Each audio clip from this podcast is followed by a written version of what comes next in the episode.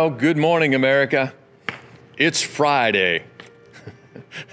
if, you, if, if you know who made that line famous, put it in the comment section. Here it is one more time. Good morning, America. It's Friday. Now, uh, just for fun, I know I'm talking to some people uh, outside of the U.S. today, so I, I don't mean any disrespect to you, but uh, in fact, uh, we've had people from other countries joining us almost every single day, and there's someone who's been joining us from the Philippines uh, just about every single day, I think, so far. And I just want you guys to know that I looked you up on the internet and I see that you own a steakhouse in the Philippines, which sounds pretty good right now since I'm on a diet. So someday when I get to, get to visit the Philippines, I'm going to stop by your restaurant and I want a big old steak. Big old steak, medium well. I like it cooked all the way through. Okay. Uh, speaking of, I mentioned this on Sunday, but we've had a, uh, got a number of new hopers who uh, operate restaurants and what we've done is we've put the restaurants and some other small businesses on our church website under the tab at the top of the uh, homepage. Let's support each other. I think that's what it says, right? Let's support each other. And uh, as I said on Sunday, I'm not telling you to go out to get your food. But what I am saying is if you are going out to get your food, why not support someone in your own church family by purchasing from the restaurant that they own or operate? The list is on our website, newhopechurch.tv. I hope that you'll take advantage of it.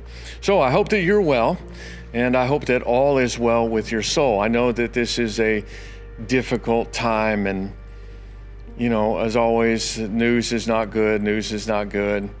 Uh, but uh, it will get better. It will get better. Not soon enough, but it will get better. And I hope that, well, I'm glad that you're joining us for our daily devotional. And, and all I'm doing, if you've been with us, you already know this, I'm just reading through the book of John.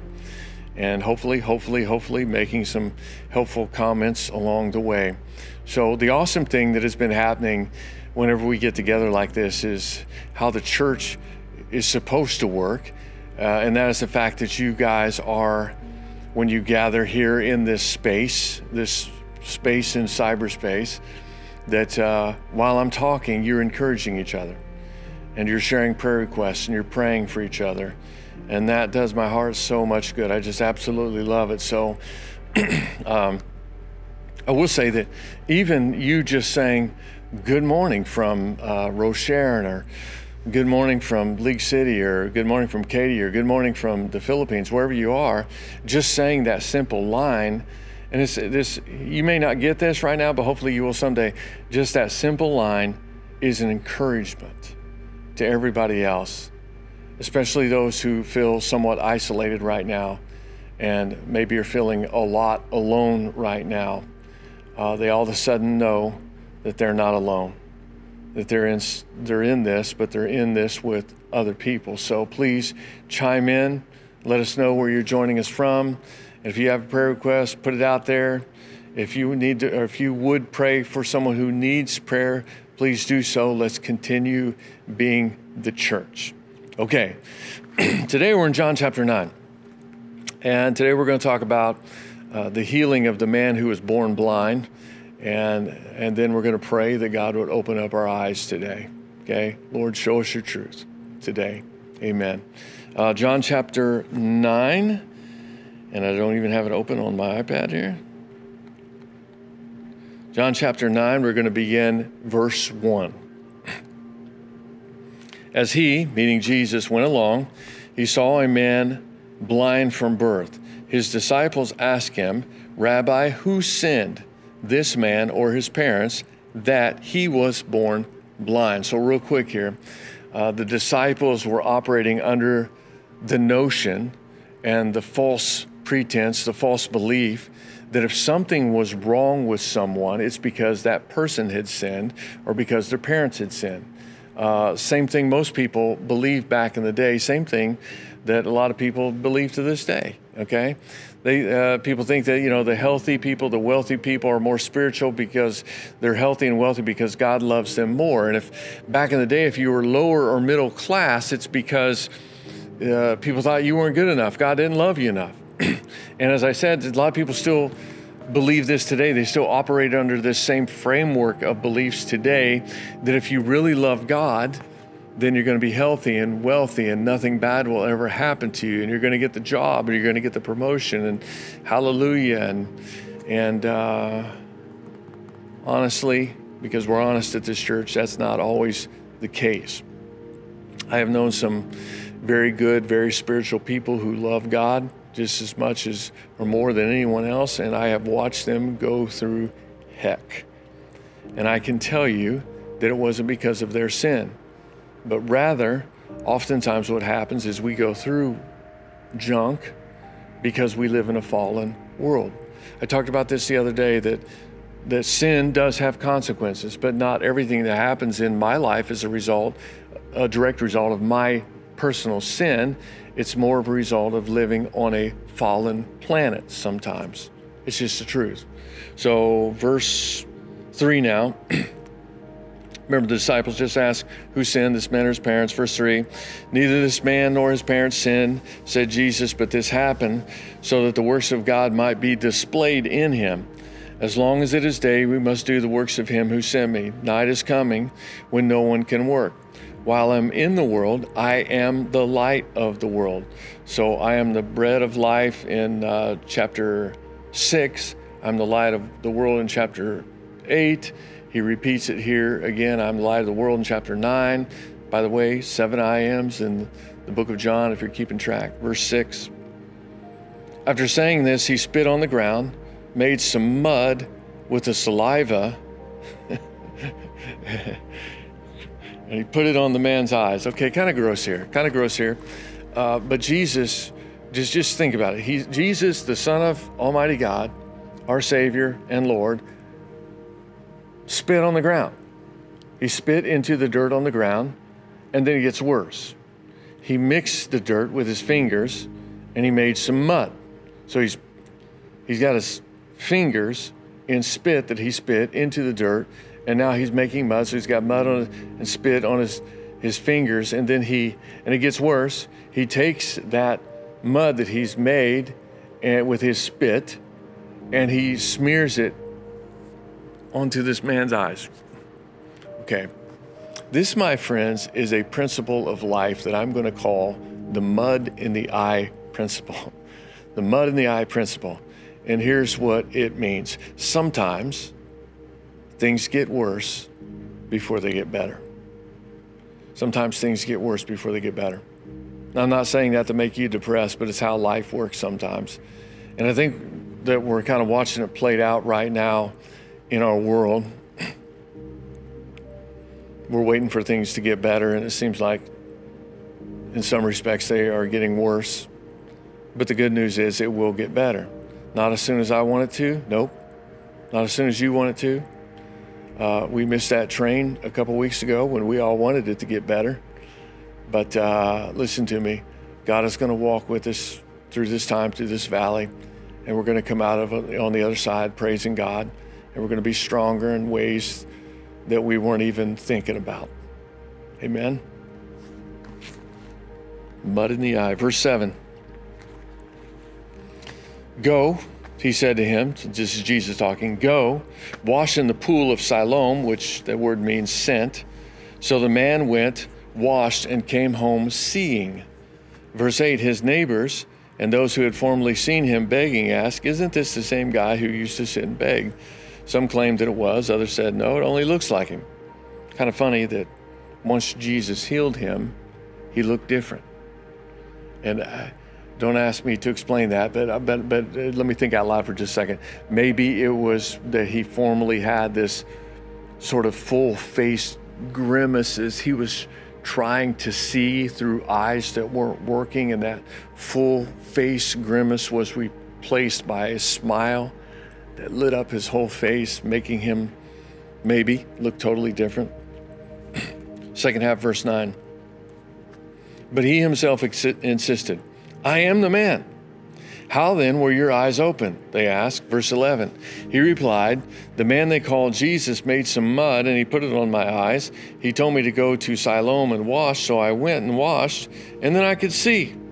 Where, where is this man? They asked him. I don't know, he said. Verse 13. They brought, they brought to the Pharisees the man who had been born blind. Now, the day on which, this, on which Jesus had made the mud and opened the man's eyes was the Sabbath, which is kind of funny the way that John wrote that. The, the day that Jesus had made mud because that's against the Sabbath. The Sabbath day rules too. Apparently, you can't make mud on the Sabbath. The day he had made mud and opened the man's eyes was the Sabbath. And to me, it's hilarious how Jesus always seemed to be healing people on the Sabbath. That's Jesus. Verse uh, 15. Therefore, the Pharisees also asked him how he received his sight. He put mud on my eyes, the man replied, and I washed, and now I can see. Verse 16 Some of the Pharisees said, This man is not from God for he does not keep the Sabbath. Talking about Jesus. Jesus, he isn't from, he's not from God. He, he doesn't keep the law of the Sabbath. But others ask, how can a sinner do stuff like this? How can he perform such signs? So they were divided. Verse 17. uh, then they turned again to the blind man. What have you to say about him? It was your eyes that he opened. The man replied, He is a prophet. They still did not believe that he had been blind and had received his sight until after they sent for the man's parents. Uh, is this your son? They asked. Is, is this the one that you, uh, is this the one you say was born blind? How is it that he can see? Uh, verse 20. Uh, and the, the and the, the, the parents are a little nervous a little nervous here, and you can tell. We know he is our son, the parents answered, and we know he was born blind, but how he can see or who opened his eyes, we don't know. Ask him. He is of age, he will speak for himself. His parents said this because they were afraid of the Jewish leaders who had already decided that anyone who acknowledged that Jesus was the Messiah would be put out of the synagogue. This is why his parents said, He is of age, why don't you ask him? Verse 24. A second time, they summoned the man who had been born blind. Uh, give glory to God by telling the truth, they said. We know this man is a sinner. Now, if this was a court of law, that, my friends, is a very leading statement by the prosecution, Your Honor. Listen to it again. Give glory to God by telling the truth. We know this man is a sinner. Then listen to this. I love, I love, love, love this next verse, verse 25. The formerly blind man replied, whether he is a sinner or not, I don't know. One thing I do know I was blind, but now I see. One thing I do know I was blind, but now I see. Listen to me. Everyone who knows Jesus and is listening to me right now has the exact same testimony. We don't know. When we met Jesus, we didn't know everything about Jesus. We didn't know, we couldn't maybe cross all the T's and dot all the I's, and we didn't have all the verses memorized, we couldn't tell you where the stories were in the Bible. But this is what we do know we were blind, and now we can see. We were a sinner once upon a time. We met Jesus, and now we're saved. I had sin on my record. I met Jesus, and now I'm forgiven. I was a prodigal son. And then I met Jesus, and now I'm at home in the family of God. And I only have one explanation for that, and it's the same explanation that you have as well Jesus. Amen? Verse 26. Then they ask him, What did he do to you? How did he open your eyes? The formerly blind guy has a sense of humor here. Verse 27, he answered, I've already told you, and you did not listen. Why do you want to hear it again? Do you want to become his disciples too? Oh, snap. that made him mad. Then they hurled insults at him and said, You are this fellow's disciples. We are disciples of Moses. We know that God spoke to Moses, but as for this fellow, we don't even know where he comes from. The man answered, Now that's remarkable. You don't know where he comes from, yet he opened up my eyes. We know that God does not listen to sinners, he listens to the godly person who does his will. Nobody has ever heard of opening a man's eyes who was born blind. If this man were not from God, he could do nothing. To this they replied, You were steeped in sin at birth. How dare you lecture us? And they threw him out.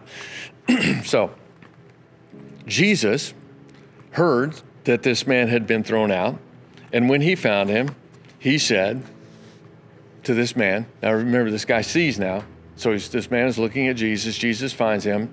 Jesus walks up to him and says, Do you believe in the Son of Man? Talking about himself. Do you, do you believe in me? Verse 36 Who is he, sir? The man asked. Tell me so that I may believe in him. Now remember, this guy hadn't seen Jesus yet. Last time he had been in front of Jesus, he had mud on his face and his eyes were still blind. And he walked away from Jesus to go wash his eyes. But he wants to believe. He's confessed that to the religious leaders. And now here he is standing in front of Jesus and he says, Tell me who he is so that I may believe in him. Verse 37 Jesus says, You have now seen him. In fact, he's the one speaking to you. Boom. Then the man said, Lord, I believe. And he worshiped him. What a beautiful moment. Verse 39 Jesus said, For judgment I have come into this world so that the blind will see, and those who see will become blind. Some Pharisees who were with him heard him say this and asked, What? What? Are we blind too? Verse 41 Jesus said, If you were blind, if you were blind, you would not be guilty of sin, but now that you claim that you can see, your guilt remains. In other words, you got to get humble, man. You got to get humble and accept what Jesus has done for you. And uh, they themselves said, We follow Moses, not Jesus, which means they were still trying to get to heaven by their own works, by the law. And I'm just going to tell you again, as I always tell my church family, you can't, it doesn't matter how hard you work, you can't get to heaven by your own works. You can't work hard enough to take away your own guilt and your own sin. But Jesus can take away your sin, He can take away your guilt in a moment of belief. And I hope and I pray that you are there right now. Let me pray for you. Heavenly Father, I pray, Lord, that you would just help us to lose the pride. If we got pride that is standing in between us and you and what you want to do in our lives, help us to lose it. Help us just to humbly come to you and receive from you what you're so willing to give to us that forgiveness made possible by Jesus' death, burial, and resurrection, your grace and new life and eyes that are open to your glory. I pray that we would stay strong, even if it gets worse before it gets better. I thank you, Lord, that just as you worked spit and dirt together on the ground, that you are working all things in our current situation together for our good and for your glory. God, heal the sick, protect the healthy. For those who are hurting right now financially, I pray that you would continue to fill in that gap and supernaturally, Lord, make a way for them. I pray, God, that you would guide and you would guard the doctors and the nurses who are dealing with this thing every single day. I pray that you would give wisdom to those who are working around the clock for a breakthrough. I pray, God, that you would give wisdom to our leaders who are trying to make decisions for the best interest of our nation and our state and our county and our towns. I pray, God, that you'd take care of my church family. Take care of my church family, God. We're not perfect, but man, we love you. We love you. And I pray that you'll continue to watch over us. And in the middle of this bad situation, continue to do good in us. And I pray this in the powerful name of Jesus. And all the people said, Love you guys, and I will see you tomorrow. God bless.